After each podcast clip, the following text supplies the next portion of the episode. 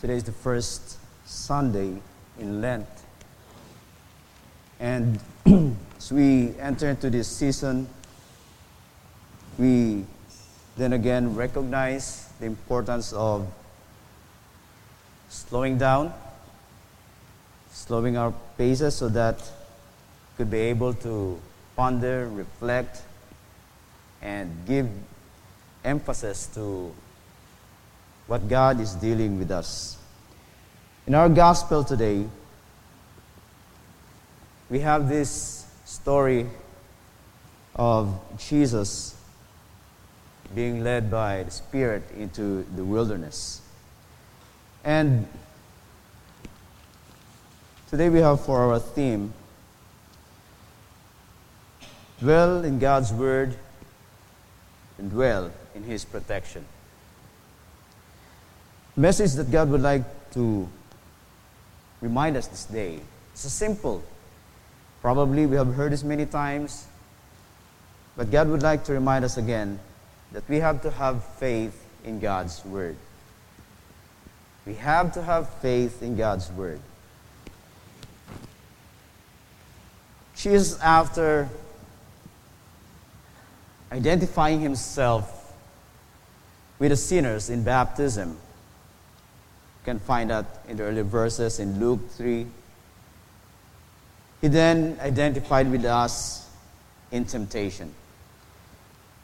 Now in the book of Hebrews 4 15, it says there, For we do not have a high priest who cannot sympathize with our weakness, but was in all points tempted as we are, yet without sin. So Jesus today identifies with us, being also man, subject to any temptations in life, tests and trials. So Jesus identifies himself with us. Now, comparing the sins in the Garden of Eden and the deserts where Jesus Christ experienced temptations. Human represented by Adam and Eve were in a lush garden, living in abundance. He is an authority over the wild animals. God says to Adam, Take dominion, have authority. So that is the command. That is God's word to Adam.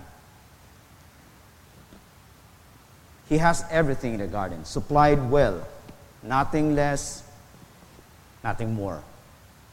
Everything that man needs is in the garden, well provided. While Jesus, on the other hand, is in a desolate wilderness. He's not eating and is subjected to the dangers of the beast. He is in the open is prone to danger. Now, simply based on these circumstances, humans clearly have the upper hand. Knowing that having their basic needs of foods, shelter, safety, assuredly this, we would say, should help them resist every temptation. They have everything that they need. There's nothing for them to worry about. So they have the reason to resist every temptation. But we know the situation it failed. Now, in both the garden and the wilderness, the devil uses God's very own word to make his temptation. Okay? Both in the garden and in the desert, the devil, God, the devil uses God's word in order to tempt. So, we should see this and understand that if there is someone also who knows us, well, aside from God, who knows us very well, because we were created in the very image of God, in His likeness. If there is someone else who knows us well, we should always remember this. The devil also knows us well. He knows our weaknesses. And He knows where and when He's going to attack us in that particular weakness.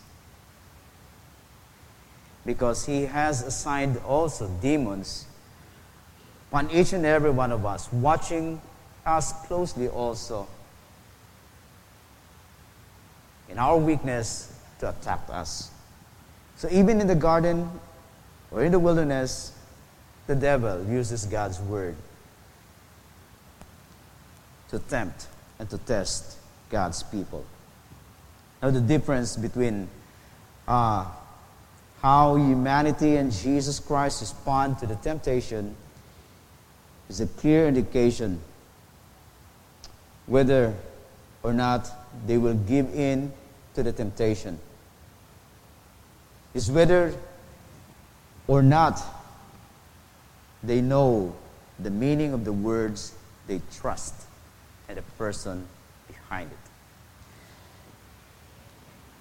The three temptations that Jesus Christ faces, we might say that's only three temptations.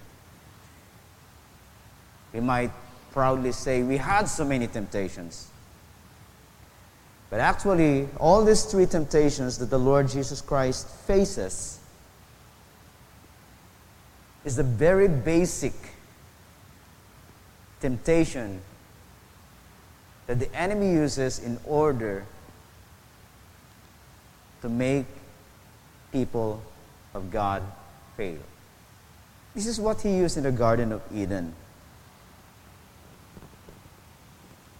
It says here, in verse 1 of chapter 4, then Jesus, being filled with the Holy Spirit, returned from the Jordan and was led by the Spirit into the wilderness, being tempted for forty days by the devil. And in those days he ate nothing. Afterward, when they had ended, he was hungry. And the devil said to him, If you are the Son of God, command this stone to become bread. But Jesus answered him, saying, It is written, Man shall not live by bread alone, but by every word of God. Now, the first temptation, the test the devil throws at Jesus, is to use his power for his own personal needs. Or in other commentaries, they would say this also that the devil tries to question the identity of the Lord Jesus Christ. Whether he truly believes that he is the Son of God, the Messiah. That is what the devil is trying to put into the heart of Satan. To put that doubt whether he is truly God's anointed. The same also with our temptation. Sometimes when we face such trials, the enemy would put into our heart that doubt and would say to us, Do you really believe that you are a son and a daughter, or children of God? Why face such situation? Why so these problems happens to you? And then he wanted us to have that doubt in our heart. So this is also one of the temptations that the devil wanted to put into the heart of the people of God.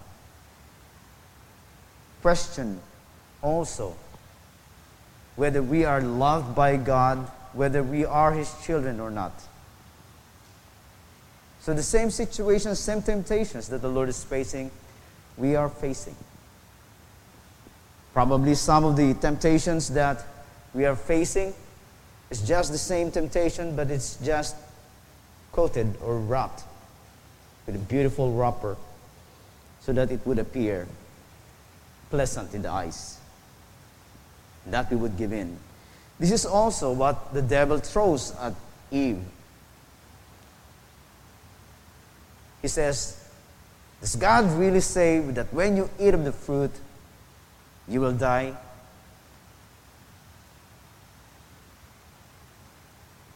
The devil asked Eve whether is that really truth. So it is the same temptation. Eve, humanity, us experiencing just what the Lord Jesus Christ experienced. He's using the same temptation that he used to Adam and Eve here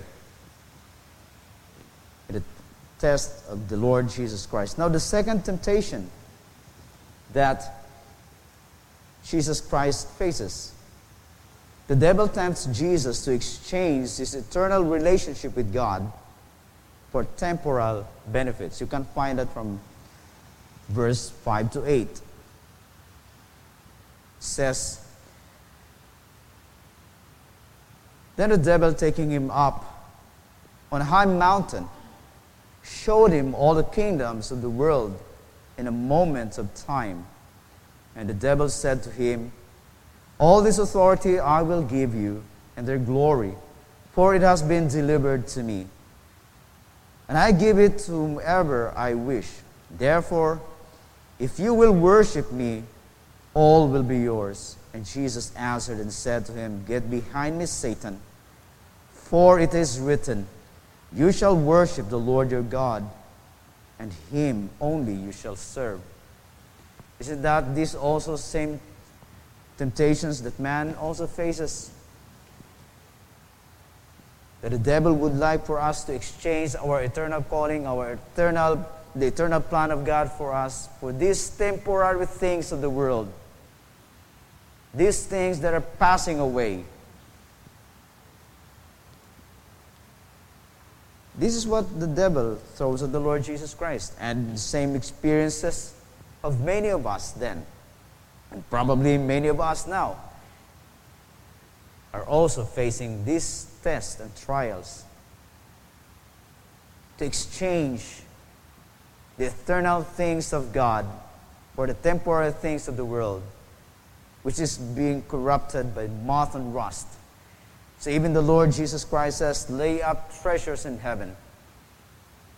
That is your life giving to the kingdom.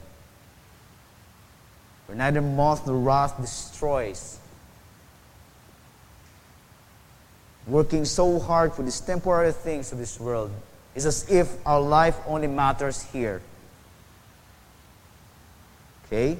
So this is the second temptation that the Lord Jesus Christ faces, and also we identify ourselves with that. The third temptation, the test that the Lord Jesus Christ faces, is that the devil tempts Jesus to try to force God to do what he wants. Okay, you can find that in verse 9 to 12. It says here, Then he brought him to Jerusalem, set him in the pinnacle of the temple, and said to him, If you are the Son of God, throw yourself down from here, for it is written, He shall give His angels charge over you to keep you, and in their hands they shall bear you up lest you dash your foot against stones. Sometimes we want to force God to do something what we want. We try to test God, crazy things in our lives. And we want to prove God to do miracles, things to happen. Probably, yes, in God's mercy, He will but not when we begin to learn, to develop, to know, and to understand God's ways and God's principles.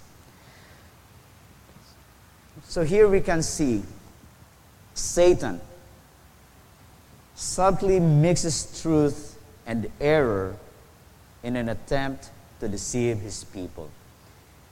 He uses God, God's word to test and to tempt God's people. See, he mixes truth and error. Ginahalo. So that we might not be able to discern whether it is God's word or not anymore. So sadly, Satan mixes truth and error in order to attempt to deceive his people. And he knows where to attack us because each person has points of vulnerability to the power of the devil. As I've said, we and each and every one of us have our own weakness. Okay? But how Jesus was able to overcome such tests, such trials. Verse 1 is the answer. Jesus being filled with the Holy Spirit. Jesus did not receive the fullness of the Holy Spirit at his baptism. Even when he was in the temple at the young age, it says there that, the, that Jesus grew in the power of the Spirit and in the power and the favor of God. Jesus, at this young age, gave importance to know the Word of God, know the principles of God. There at this young age, he developed the reading, the writings of the prophets. Because you can find that in this gospel also, in this gospel of St. Luke, when he was presented to the temple, into the temple, that he grew in the power of the Spirit. When he was working and performing miracles, he was already filled with the Holy Spirit. Word, studied, give time to prayer. This is how the Lord Jesus Christ overcame temptation. But, uh, but also, we can find in the letter of St. Paul, in Ephesians chapter 6, 10 to 17. How among you knows what is in Ephesians 6, 10 to 17? This talks about the whole armor of God. Do you know that the whole armor of God is based on the truth of God's Word?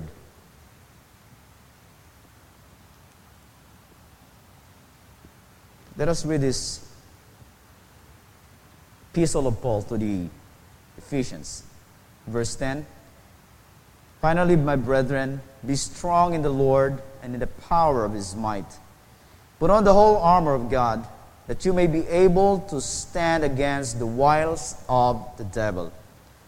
For we do not wrestle against flesh and blood, but against principalities, against powers, and against rulers of the darkness of the age, against spiritual hosts of wickedness in the heavenlies, in the heavenly places. Therefore, take up the whole armor of God, that you may be able to withstand in the evil day, and having done all to stand, stand.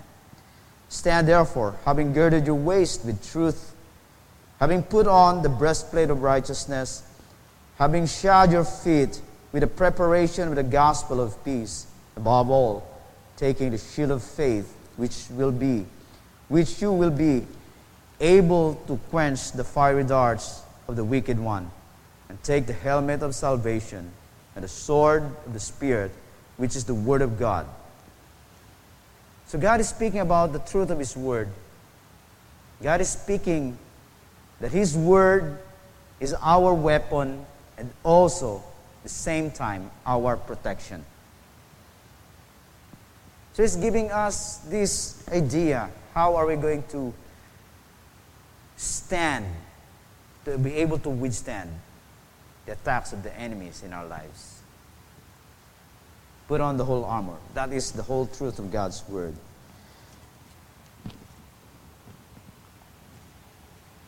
Verse 13 of our gospel for today says, Now when the devil had ended every temptations, he departed from him until an opportune time.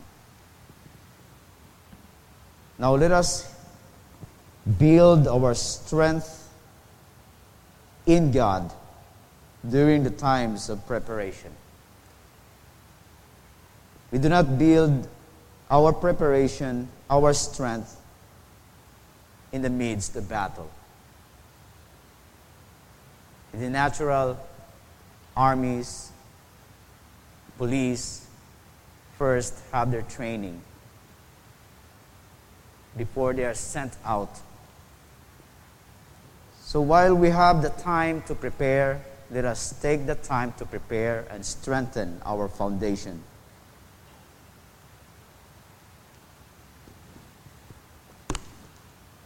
When, the, when there is no battle, we should not relax. Let us not put down our shield. Let us not take off the whole armor of God when there is no battle. But God would like for us to continually wear those because we don't know when the enemy is going to attack. But in the time of preparation, let us build our strength when there is no war. Continually do our training, our preparation. But when the enemy attacks, we are always ready to face his tests, his trials, and his temptations. Let's all stand.